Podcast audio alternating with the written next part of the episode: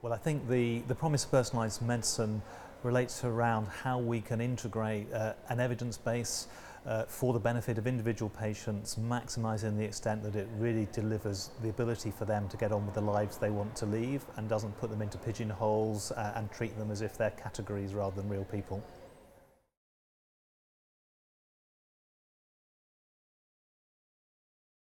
Well, I think one of the things is the range of interests that come to bear on this. We've had a lot of people from different disciplines representing institutions, professions, uh, academic approaches, patients and service users. So bringing those people together to explore how we could move forward to mutual benefit has been really interesting.